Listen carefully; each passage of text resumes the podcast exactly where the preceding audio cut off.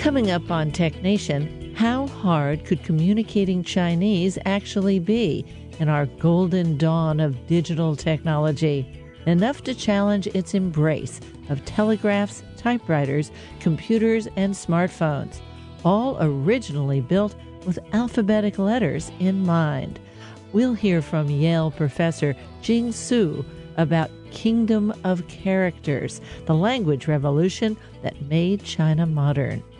Then, diagnosing neurodegenerative diseases like early Alzheimer's, Parkinson's, and more with a simple to use but scientifically advanced retinal scan. All this coming up on this week's Tech Nation.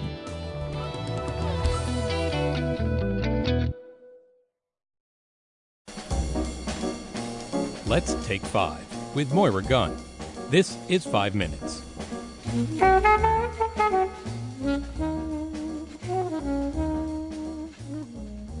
In 2011, National Geographic explorer in residence Wade Davis wrote Into the Silence The Great War, Mallory, and the Conquest of Everest.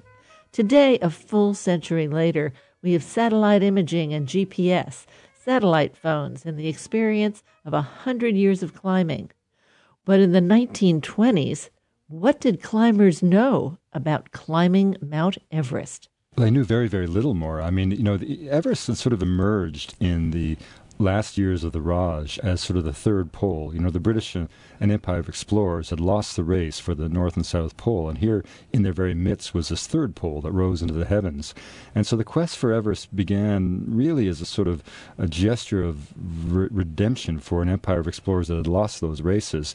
But because of the intervening war, where so much of Britain was destroyed by the mud of Flanders, it emerged as a kind of a gesture of regeneration for a nation bled white by war. So that was always my interest in the story of George Mallory. In a sense, the, the empire, the great global empire of Britain, has really been gnawed by the Great War. Well, you know, that was a seminal event of our times. Um, you know, Churchill famously described the Second World War as just the, extinct, the um, second half of the First World War. He called it the Thirty Years' War. And he famously said, never there was, was there a war less necessary to fight um, than the first or more necessary to win than the second. I became interested in the story of George Mallory really in a serendipitous way. I was traveling 4,000 miles across Tibet as part of an ecological survey in the spring of 96 when the disaster happened on Everest that Jon Krakauer so powerfully wrote about in his book Into Thin Air. And uh, with me was Daniel Taylor, who was uh, son and grandson of medical missionaries, and his father had been a great friend of Howard Somerville, who climbed with George Mallory in 1922 and 24. And the very next fall, Daniel and I were back on the east face of Everest and the Kangshung face in the Kama Valley trying to photograph clouded leopards. And Daniel, in his inimitable way, began to speak of these Englishmen in tweeds reading Shakespeare to each other in the snow at 20,000 feet. And that was the Everest of his imaginings, not the kind of ignoble commercial world of today.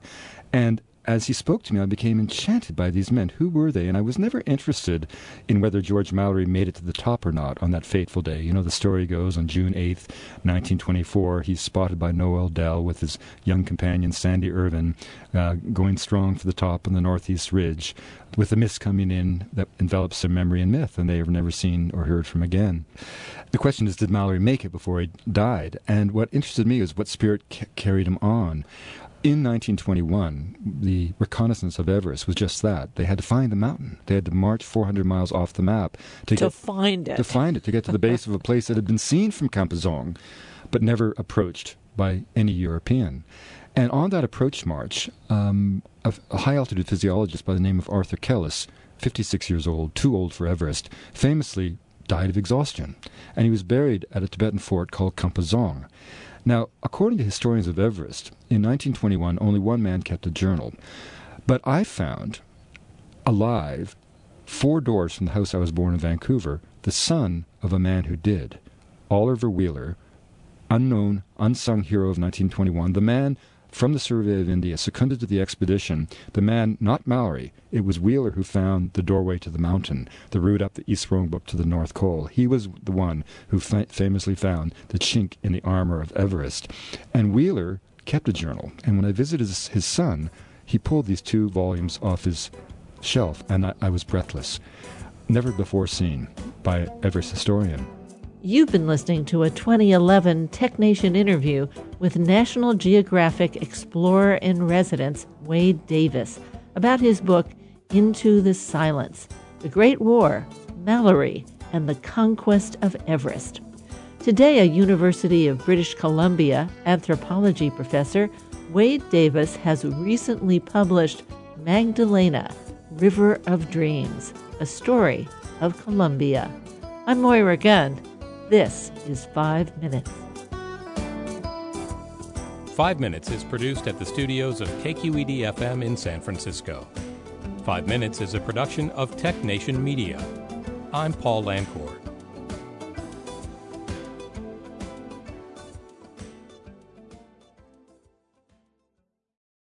From San Francisco, I'm Moira Gunn, and this is Tech Nation.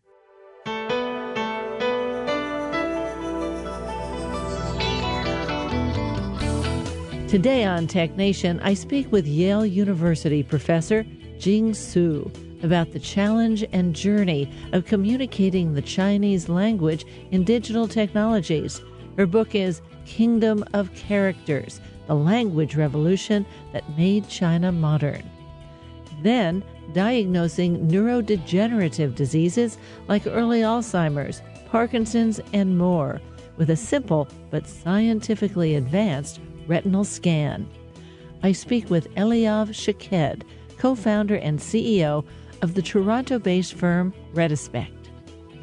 TechNation is underwritten in part by MindK, a global software development force in a world where every business can be global.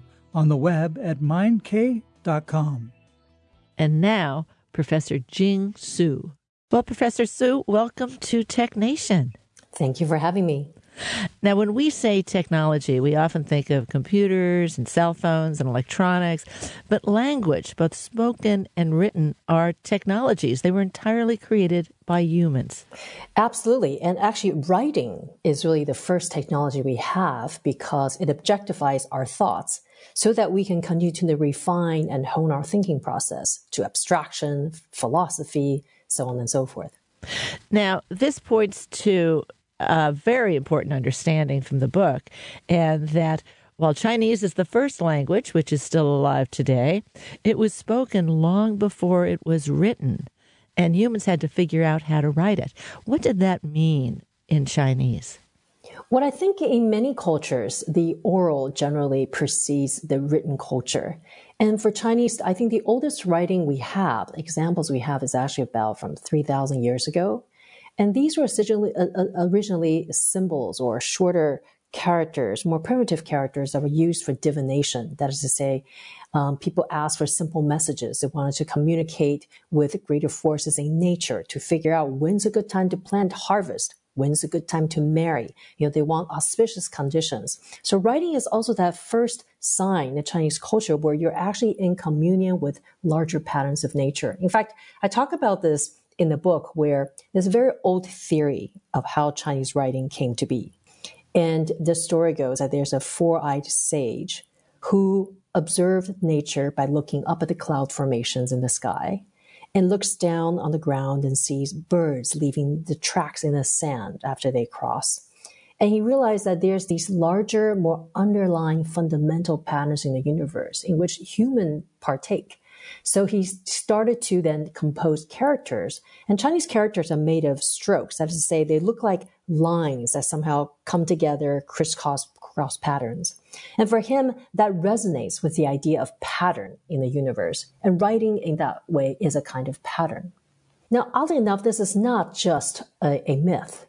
Um, that's been passed on over centuries. So the reason I came to write The Kingdom of Characters was actually about, I think it was 2006. So long before this, about 12 years ago in 2010, uh, what led me down this rabbit hole was this chapter I wrote on Chinese typewriter, in my last book, Sound and Script in Chinese Diaspora.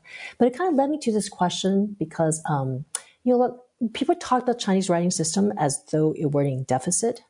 It was hard and complicated. There's so many of them. There's tens of thousands, um, not just 26 letters. And also, they don't come in a nice and neat order, right? If you think about the power of the alphabet, one great advantage of the Western alphabet is that it comes in this perfect order that you can use to index or classify other things. So, for instance, B never comes before A, and S is always followed by T, so on and so forth, which is why we even have the, in everyday parlance, we talk about the A list or the B side, you know, or, you know, plan B. And so in our own minds, we're very much oriented towards how we prioritize in language by virtue of having ABC through the Western alphabet. Chinese characters, not so. And so for many centuries now, for a couple of centuries, Chinese has been compared to Western alphabet as something that did not lend itself to the development of science and technology. That was really this older world of literacy where, you know, knowledge was accumulated slowly and that the written words was reserved only for the few.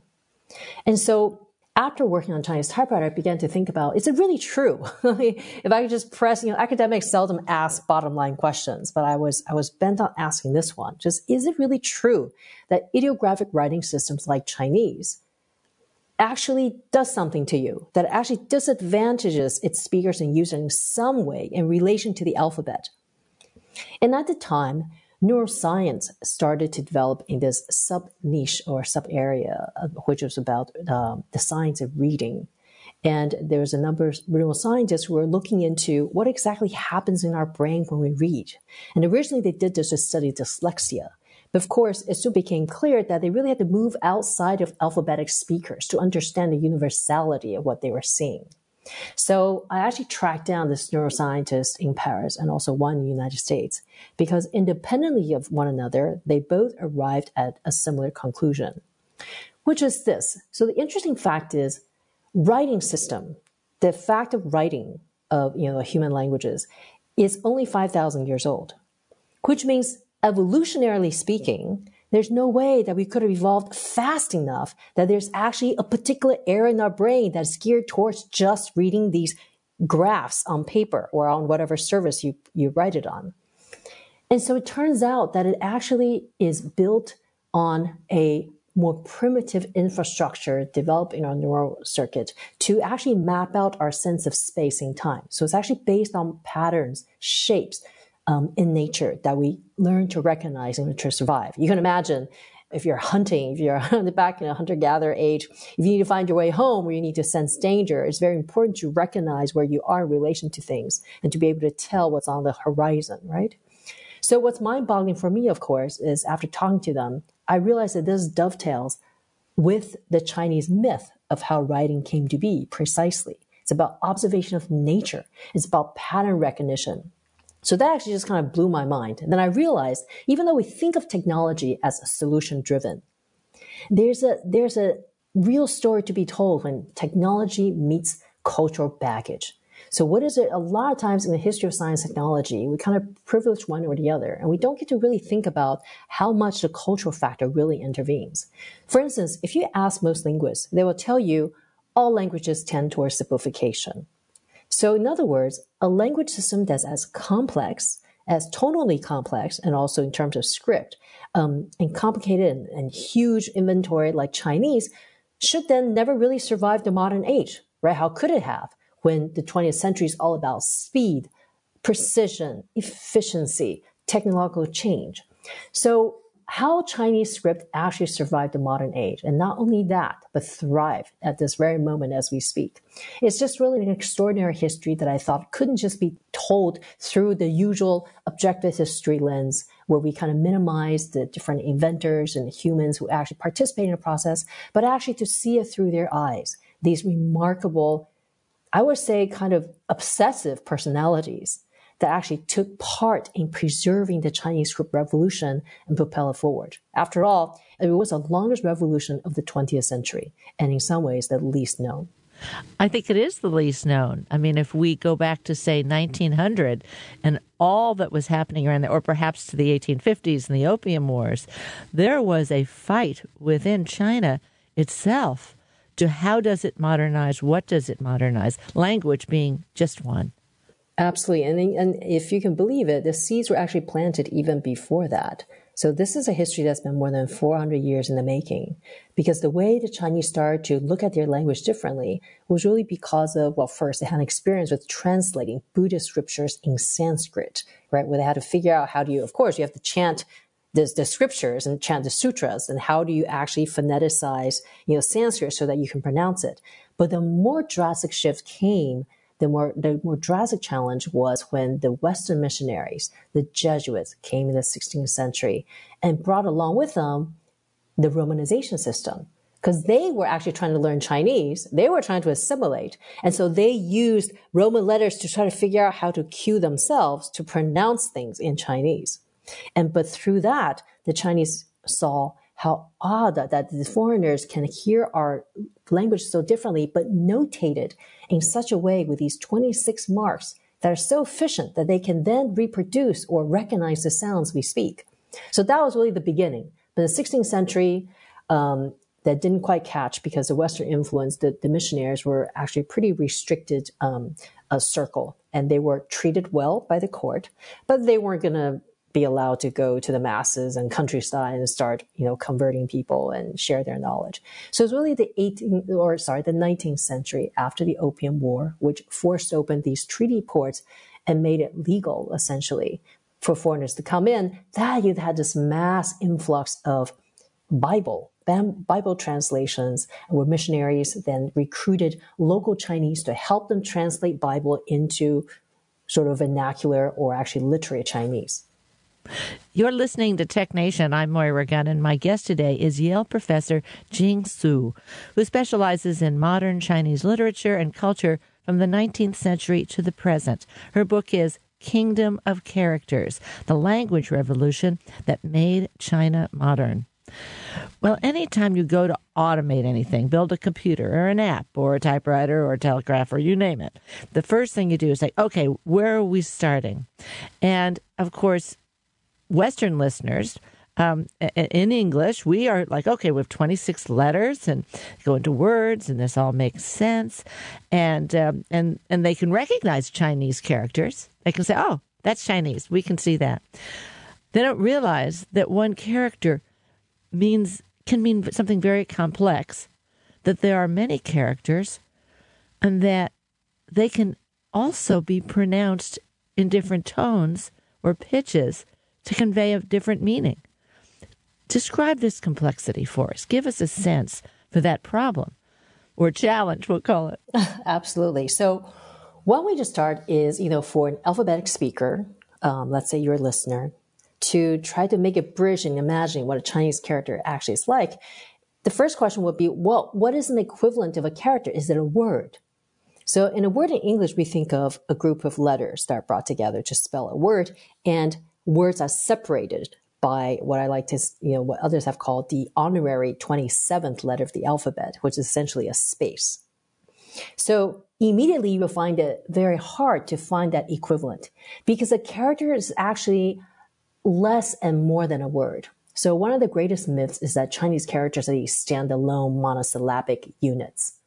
Um, but in fact, characters often occur in pairs, if not in phrases, in order to make sense.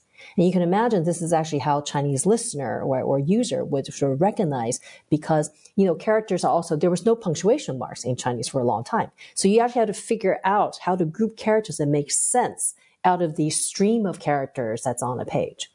So, you know, these groupings actually matter because they give, that means that when a Chinese user looks or uses Chinese, it is often in context, in the context of its adjacent neighbors and what characters sort of occur most often with. Now, another complicated thing about the, the, the, the written form is that Chinese actually have a lot of homophones. That is to say, um, you know, in English, you think we have we have certain examples like the kernel of a corn uh, versus colonel as in general in, in, in, in the military. But where Chinese is concerned, there's vastly many, many more homophones. For instance, you know, let's take my name, J-I-N-G. It could be any number of characters, not to mention characters that have different pitches. Because one of the trade off in looking at Chinese romanization is that it loses this physical cue, which is why Chinese characters are complicated because they're visually distinct and complex. But one look at it, you will recognize that it is distinct and that it cannot be any other character, and there's no confusion.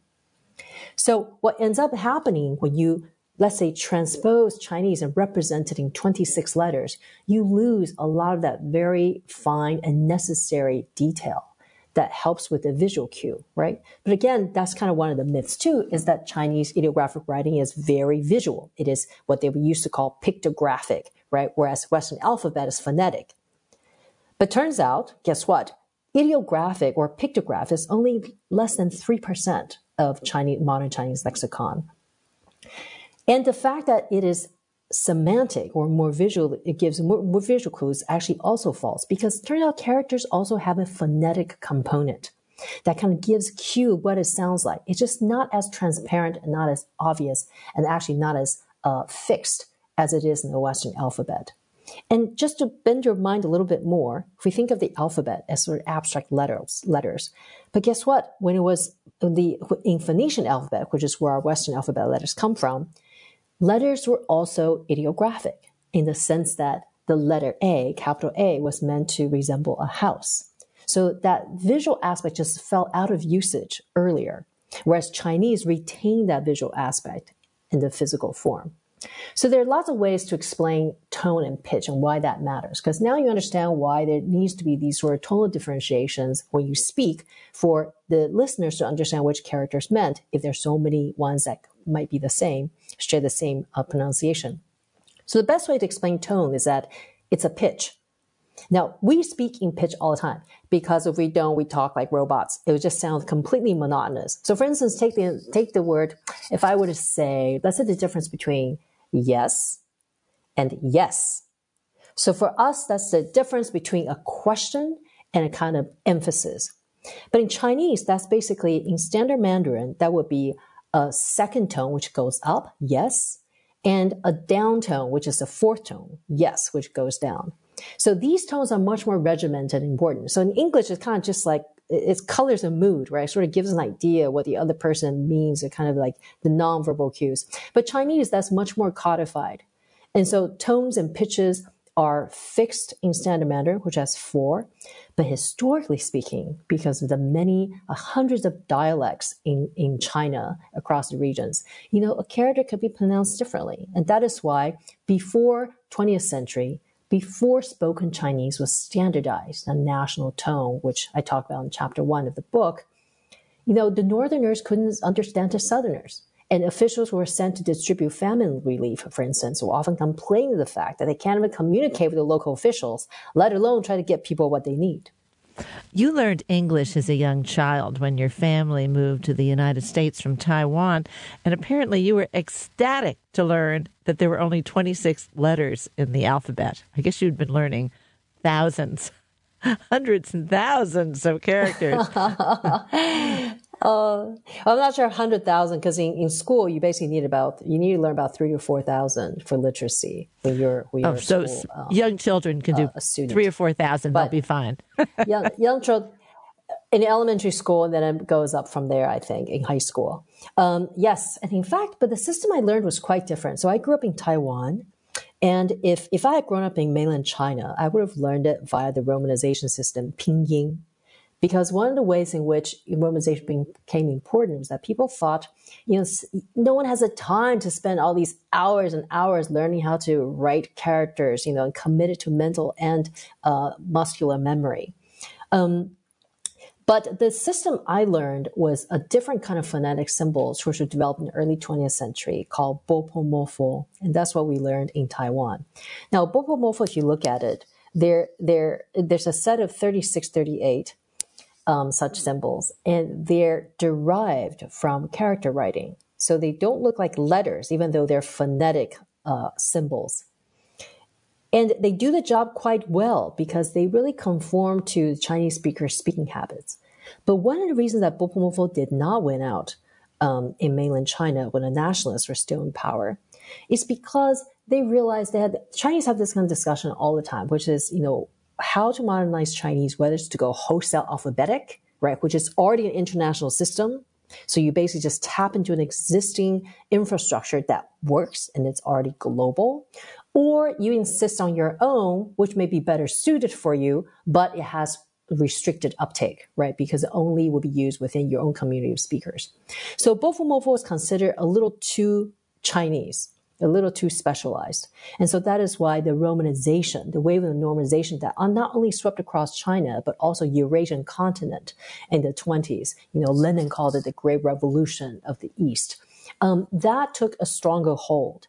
But Chinese always retained their own character writing against all odds, because early on it was determined that even though in the late 19th century, some of these first script reformers actually were surprisingly progressive and said, "Oh, why don't we just do away with the Chinese writing system? Why don't we just use alphabet letters or or shorthand or you know like like Pitman short Isaac Pitman's shorthand or some other combined symbol of you know Roman letters and other uh, uh, marks we can come up with to represent Chinese.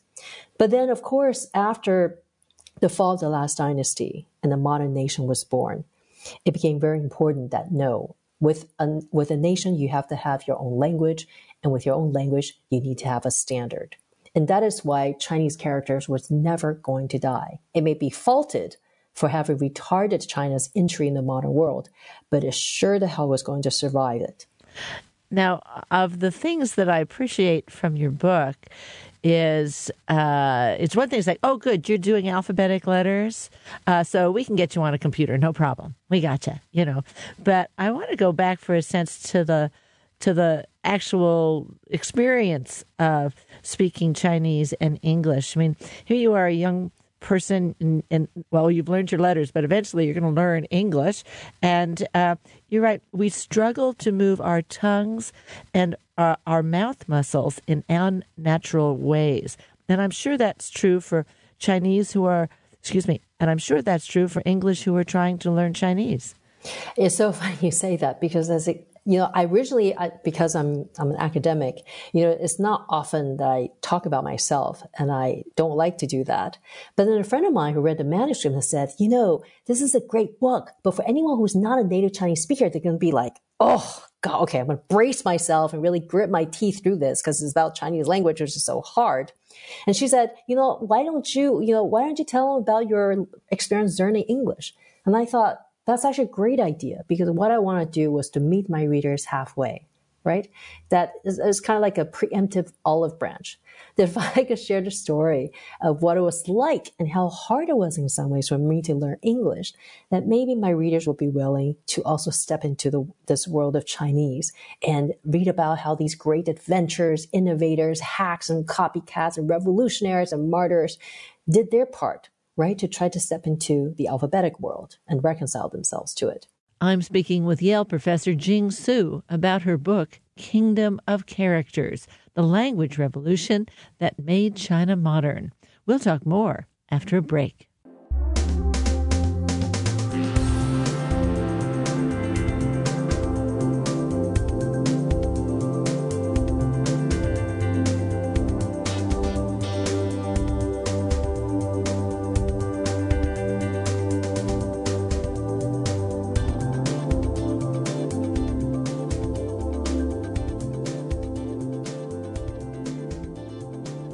Podcasts of Tech Nation are available on Apple Podcasts, NPR One, Pandora, and Alexa, among others. Direct links are available at technation.com. In the second half of our show, diagnosing early Alzheimer's, Parkinson's, and other neurodegenerative diseases with a simple eye exam. Stay with us.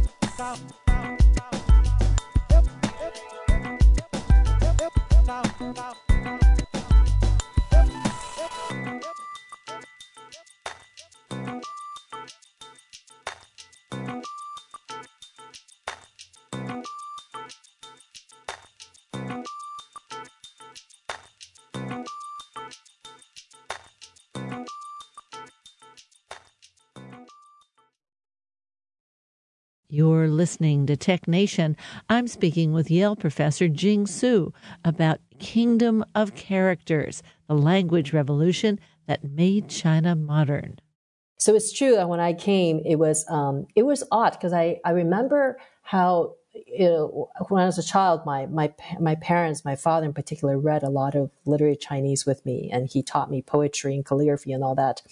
And I just remember how how much coloration I colored, or sorry, excuse me, back up, how much color I lost in reading poetry in English rather than Chinese because I was so used to the visual cues, you know, the the imagery that comes just so easy and effortless to me.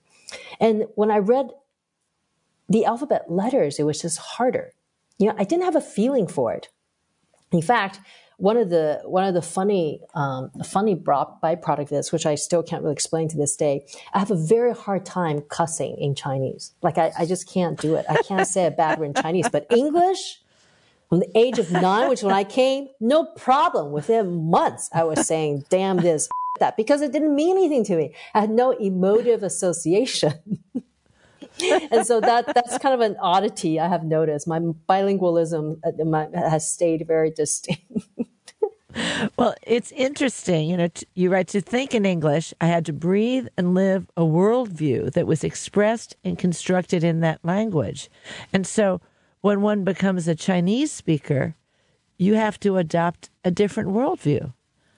It is so true. And you know, even now, when I, because of, of, course I'm a China scholar, one of the things I work on is US China relations. And I often look at the verbal exchanges. You know, when Chinese tells the Americans, you know, what you did hurt the feelings of the Chinese. Americans are like, what? like, what is that supposed to mean? You know, and there's, there's so much culturally, uh, cultural misfires in how we understand each other politically, right? Because it's kind of like the cultural translation that people don't think about that happens on the level of language. What is really being said? And Americans might understand the concept of face, for the Chinese culture, but they don't really understand it. And the idea of hurting someone's feelings, they don't even know what that really means. And what, moreover, what place does it have in international politics? But again, you have to look at the language, how things are said, and the kind of cultural universe that people inhabit, because languages make worlds, right? And having those of you know, those of your listeners who might be bilingual understand how much more enriching it is. I mean, as hard it was for me personally to cross over into English, now I feel I have almost like a like two different worlds to access and to cross. And it's really a remarkable experience. And then being able to explain that to people. Like when i did in chapter four when i said you know what? Let's do a mental exercise. Let's just say what would happen to 26 letters of the alphabet. If you were to try to reorganize them the way you do with chinese characters well guess what? You have to go by shape. So in other words Forget A, B, C, D. You have the group C, O, Q's together because they're round. They shall share a circle. Or if you go by stroke order, well, the first letter of the alphabet will have to be E because it has four strokes. And so all these sort of different ways in which it kind of like, you know, just kind of turns your, it's going to turn your brain a little upside down, plays little tricks on you is precisely what happens when we think in a different language, right? We think different logic and language is where we develop kind of rational thinking. When I tell you, when I wrote in the book about critical thinking, you know, the acrobatics of the mind that seem to be the only way to arrive at a kind of proper inference and deductive logic. That's very particular to actually thinking in English. And, you know, when logic as a concept was translated to China, they really had to understand, like, they mathematically, that it really comes out of math and that how to translate that into a language system that actually doesn't really lend itself to those kind of vocabulary and terminology. So the Chinese actually had to import all those terms and figure out how to translate them into Chinese before they can begin to understand how to then adapt and understand this idea of logic that Westerners seem to throw, you know, in matters of international law and whatnot. Now, let me ask you this humans are very adaptive. Um, and sometimes we change because of the technology. The technology actually changes how we do things because that's the way we get it to work for us.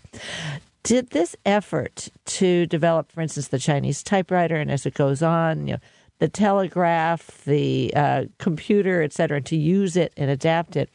Did that change Chinese very much, if at all? The language of it? Yes. So, yes. And I think one of the one of the things I really love about, you know, digging up this history is that it really shows how much China and the West had been learning from each other long before they defined themselves to be different or even foes. So it is certainly true that Chinese language itself changed in the 20th century. It adapted to a lot of the grammatical um, uh, grammatical structure of English. So, for instance, when you read literary Chinese, classical Chinese, there's very seldom do you see I, the subject I it's implied. An action can certainly sometimes, you know, a, a noun can become a verb, a verb become a noun. And it's like, it's all much more fluid. Now, modern Chinese in some ways is much more regimented than before because it abides by this subject, you know, object structure. So that is certainly a Western import. So there are many ways in which the alphabet, alphabetic thinking, um, your, your, back up, Indo-European language structure also penetrated Chinese language. So in some ways, yes, in these other imperceptible ways, the two languages have been mixing for a long time. And that's why when you talk about is a Chinese primitive, should it not have survived? That is actually a denigration of Chinese script. I don't think that's really fair to say because that argument really narrows our understanding of this larger encounter that happened between two gigantic old writing systems and how they were going to live with one another. So I often think about, you know, when we say it's not just the Westerners that denigrate or might have, you know, exoticized Chinese in the 17th century and then downgrade in the 18th century. And then by 19th century, where the idea of evolution reigns supreme, they start thinking of Chinese as backward and primitive, etc. And that is usually where story begin when people look at this history is as cast in the sense of, you know, China rising up, you know, colonial degradation of the Chinese culture and language. But you know what? The Chinese themselves have been struggling with the Chinese language over millennia with the idea of how to distinguish between their own writing system from unorthodox popular usage. So one of the chapters in the book talks about Mao, 1950s, and where the two big campaigns that happened, the landmark events that happened in the Chinese language was simplification of characters and the romanization of characters in pinyin, which was basically China's own standard way of romanizing. And so little do people know that the nationalists were the first ones who actually proposed simplified characters in the 1930s. But because the first half of the 20th century was littered with wars and revolutions and unrest and, and invasion, you know, the Japanese, World War II, that there was never a stable enough environment to push through any language policy. So even though the nationalists were the first first ones who proposed this, these simplified characters, they were not able to push it through, and it was left to the communists who unite who unified modern China in the 20th century for the first time. That was then in a position to basically fulfill this vision that Chinese reformers, intellectuals, and innovators have been thinking about um, by then 70, 70, 80 years. But of course, because 1949, which was the year that the communists took over mainland and the nationalist government retreated to Taiwan, has so defined our world that we no longer remember that history very well. Because also after the nationalists went to Taiwan, they decided that they would preserve traditional Chinese culture and that would preserve Chinese writing as it always had been. So they too kind of gave up on the idea of simplification and then it was left to the communists to take over. But that said, you know, the idea of simplified characters also, in the end, it belonged and came from the Chinese people because we have examples of simplified characters from way, way back where street vendors, you know, you can imagine, or actors, you know, they had little time to actually write out every strokes. So they sort of wrote their own shorthand to remember what they were supposed to say, what business transaction took place, you know, how many sacks of rice you just sold, you know, how many pigs you're actually buying. So all these simple transactions also created, you know, there's also the popular realm, the popular uses, use, um, usage of the written Chinese script that at times come into odds with the official sanctioning of the Chinese writing system. Whether it's the modern day computer, the the you know your telephone you know with the how big does that have to be to have chinese characters on it um, you go back to the typewriter or even the telegraph how do you send a simple telegram i mean this is the essential challenge. Yeah, and telegraph is great story because that, in some ways, I mean, that was the internet of the 19th century. And China learned a very hard lesson from that because they did not get in on the telegraph fast enough. So you have to remember this was about 20, 30 years after the Opium War. So China's still a bit tender from what happened during the Opium War. You know, they, understood what Europeans would do once they got their foot in the door. So they were very cautious and very wary of any Western suggestions of bringing something into China. So when the Russians came, when the French came off to build telegraphic lines, you know, China's response was always, no, no, no, thank you. We have good men on horseback who can carry letters and packages. So they didn't need that. Well, guess what? Because after the Opium War, the Western powers decided they wouldn't really care. And there's also the most favorite nation clause. Essentially, they came up with this arrangement that whatever advantage one Western nation was able to get from China, the others, the others will enjoy the same privilege. So what you had was that you create a situation where every country wanted to push further into China because it would benefit all.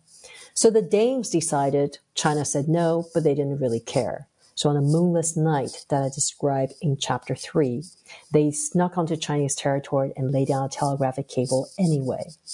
And not only that, the Danes also thought um, several steps ahead that in order to diffuse and to neutralize or minimize Chinese resistance to this foreign encroachment, this foreign technology, they would actually make telegraph easy for Chinese to use. So what the Danes ended up did was they hired this French harbor master in Shanghai. Well, originally it was started by a Danish professor of astronomy, but he came up with this idea that, okay, you would just assign each character four to six numbers. And so that basically created the first telegraphic code book, which you can actually still see in the National Archives in Copenhagen, where I, I first encountered it. Um, and that essentially provided a way of sending Chinese in telegraph. Now, there's a problem with that. First of all, it's very hard to use and cumbersome because they there was no rhyme or reason what order the characters came in, and these just just assigned a random four digits. They just threw it out, just randomly put them all out there. They basically threw it out and say, "Done. Now you can do it. You can send Chinese, you know, Chinese telegrams. You know what what what what else? Four four seven nine nine two one zero oh five six. Exactly, and it takes an operator a lot of time. They have to first look up the character in the telegraph book and to make sure they actually follow all the way across that they actually match the same code to the character. Then they have to remember that long enough to actually tap it out, you know, at their, at, at their machine. And then on the receiving end, the operator have to do the reverse. Now, the additional problem is, you know, for telegram sending Western letters, the, the, the, it's just, you know, combinations of dashes and dots. And it becomes so intuitive that an operator can memorize what an A sounds like, B sounds like very easily that they don't even have to look at, they don't even have to look at the keys. Now, the other, which is a more complicated issue, was that as telegraphy, you know, because the scale economy became cheaper, they kind of stratified the, the cost. So they, you know, around 1911 to 12, they came up with a system where Western telegraph companies offered a deferred rate which was that you can actually send your telegram at a cheaper rate if you can just wait for, you know, 12 or 24 hours. So of course, Chinese was not sending alphabet letters, so was locked out of that advantage. Now the real killer is, it turned out it is much more expensive to send telegrams in numbers than in alphabet letters. Because if you look at any letter in the Morse table, they have more dots and dashes. They require more dots and dashes than any letter or most letters. Um, so that actually just doubled China's disadvantage. And it took China about 50 years just to get the Western telegraph companies to recognize that Chinese writing had to be an exception, largely thanks to this, this ingenious uh, very mild mannered but incredibly persuasive bureaucrat that I talk about, Wang Jingchun, um, in the Telegraph um, chapter in chapter three. So that taught China a huge lesson. So if you fast forward three decades, that's in 1950s, 1960s, where lo and behold, the next techno- technological revolution was on the rise, and that was going to change the world, which was the computing revolution. Then China even though it had just gone through the Cultural Revolution, it was poor, it was impoverished, its university systems were shut down. It basically had no talent, no money, no resources. China vowed that it cannot afford to lose out on this wave.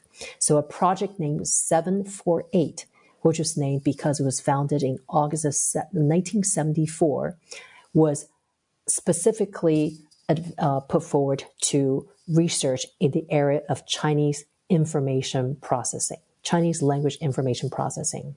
Now you might wonder why is that? Well, why is that important? Because at that time in the 1560s, computers, you remember computers used to be these giant, uh, giant machines that would be like a room, like the size of a room.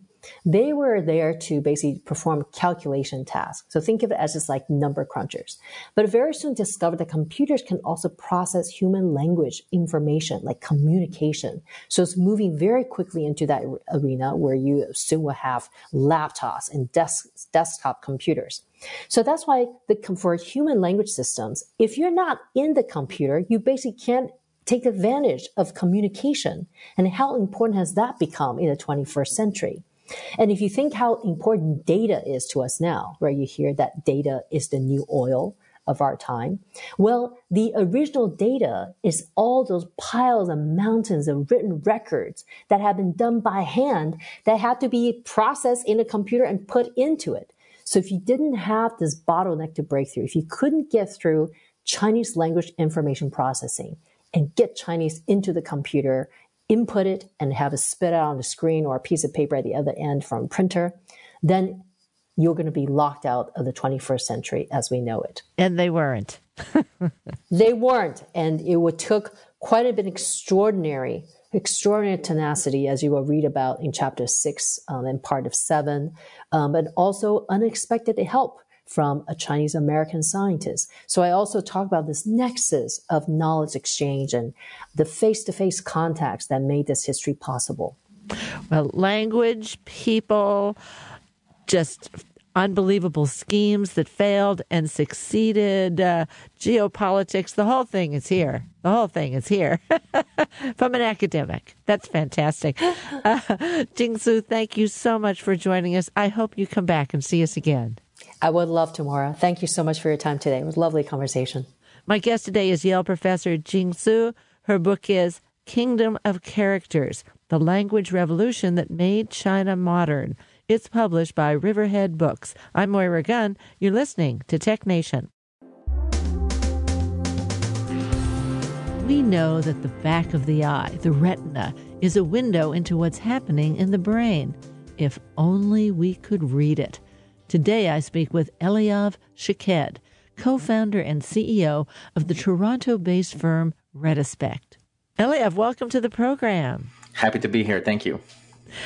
When I go to uh, the ophthalmologist or the optometrist for an eye exam, they put me in front of this contraption and holds my head, and they're taking what they say a retinal scan, a picture of the back of my eye.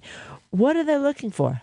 They're looking at the color image and they're trying to identify structural, functional, anatomical changes that relates to ocular diseases. For example, um, glaucoma, diabetic retinopathy, things that relates to the different parts of the retina um, that they can look and, and, and identify changes or abnormalities based on that color image. Now, we all know that the, the, color image, the visual spectrum, that which our eyes see, is in that visual spectrum. But there are many more spectrums. And I understand that there is a new camera that enables uh, taking pictures of the back of the eye in many different frequencies from the visual all the way up to the infrared.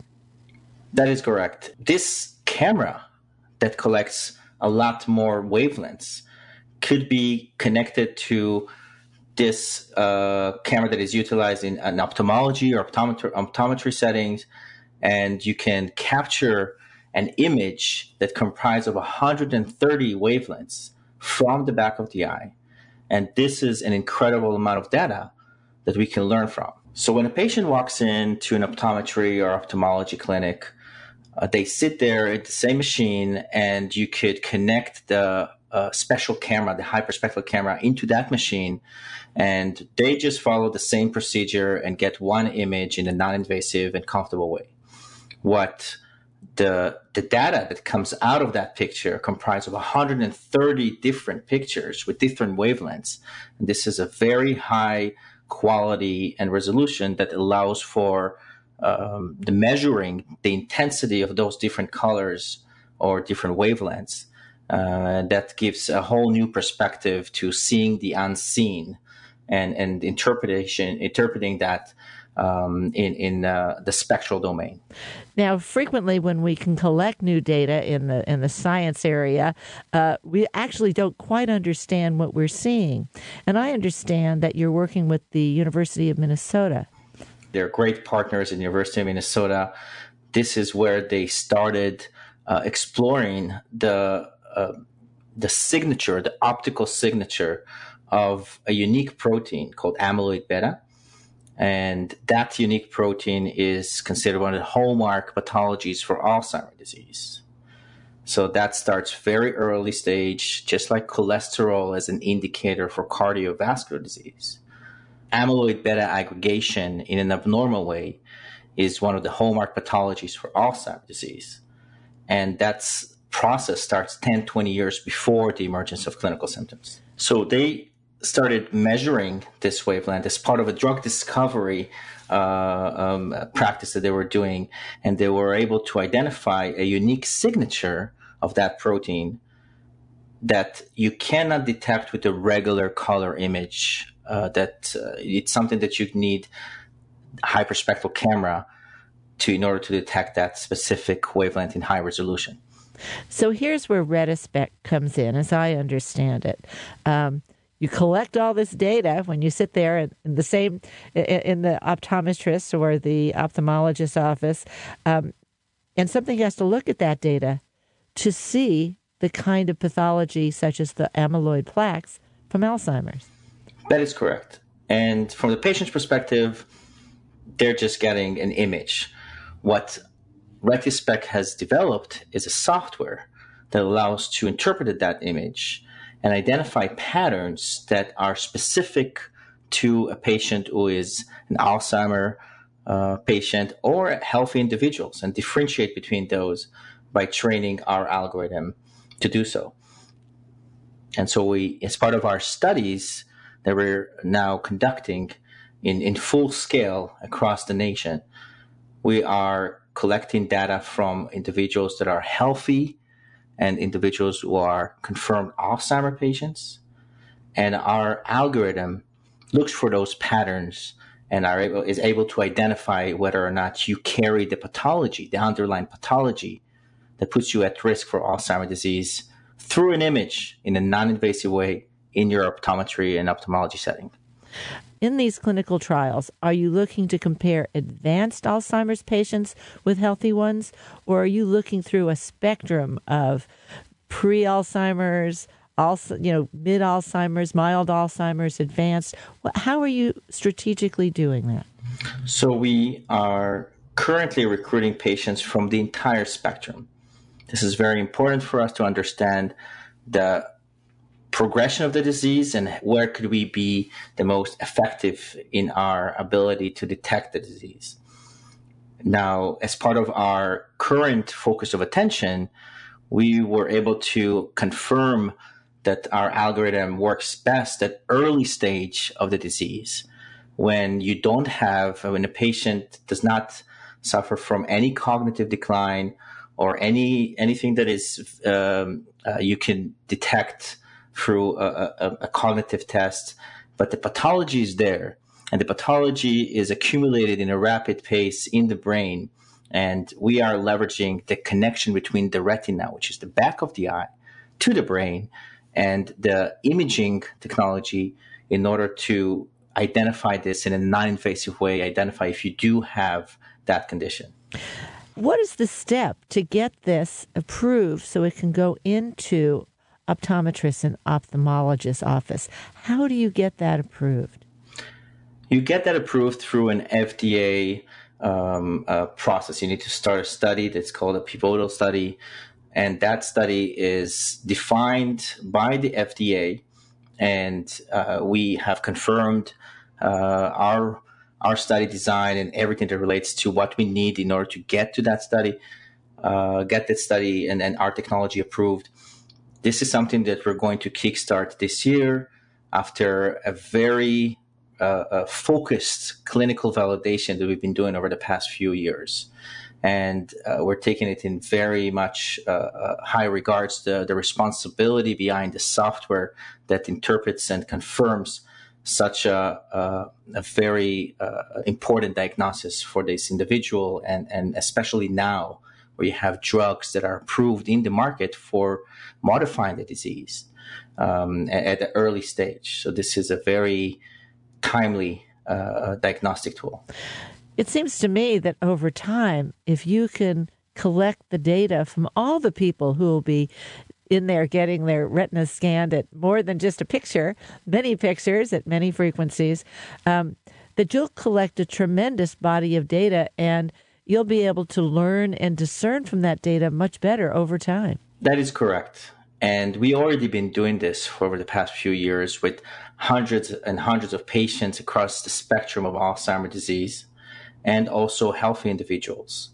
And that really helped us understand more how we can contribute not only in detection, but also in monitoring the disease, monitor, monitoring the therapeutic effect of any therapy that is now in the market or is uh, under uh, clinical studies to get through uh, and, and get into the market. This is a very exciting opportunity for us to see how we could track the progression of the disease through an eye examination as part of your annual checkup when you go to see your eye doctor.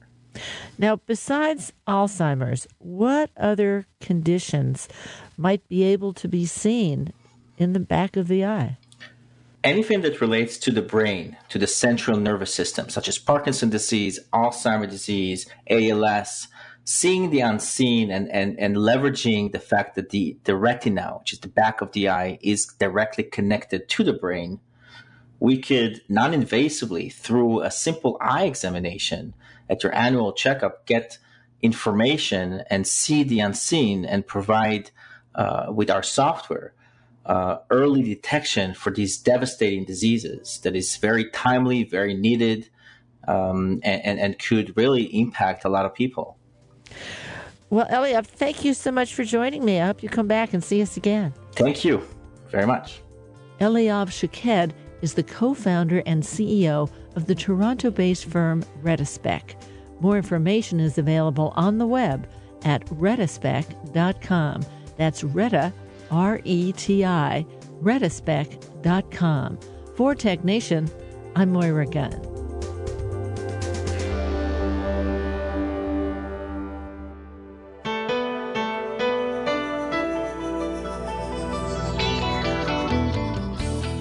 Tech Nation and its regular segment Biotech Nation are produced at the studios of KQED FM in San Francisco. Executive producer is Matt Gardner. Our theme music was composed by Ann Nachtrieb Zessiger and Robert Powell, with title creation provided by NameLab Incorporated of San Francisco. Program information and internet audio is available on the web at technation.com. TechNation and BiotechNation are productions of TechNation Media. I'm Paul Landcore.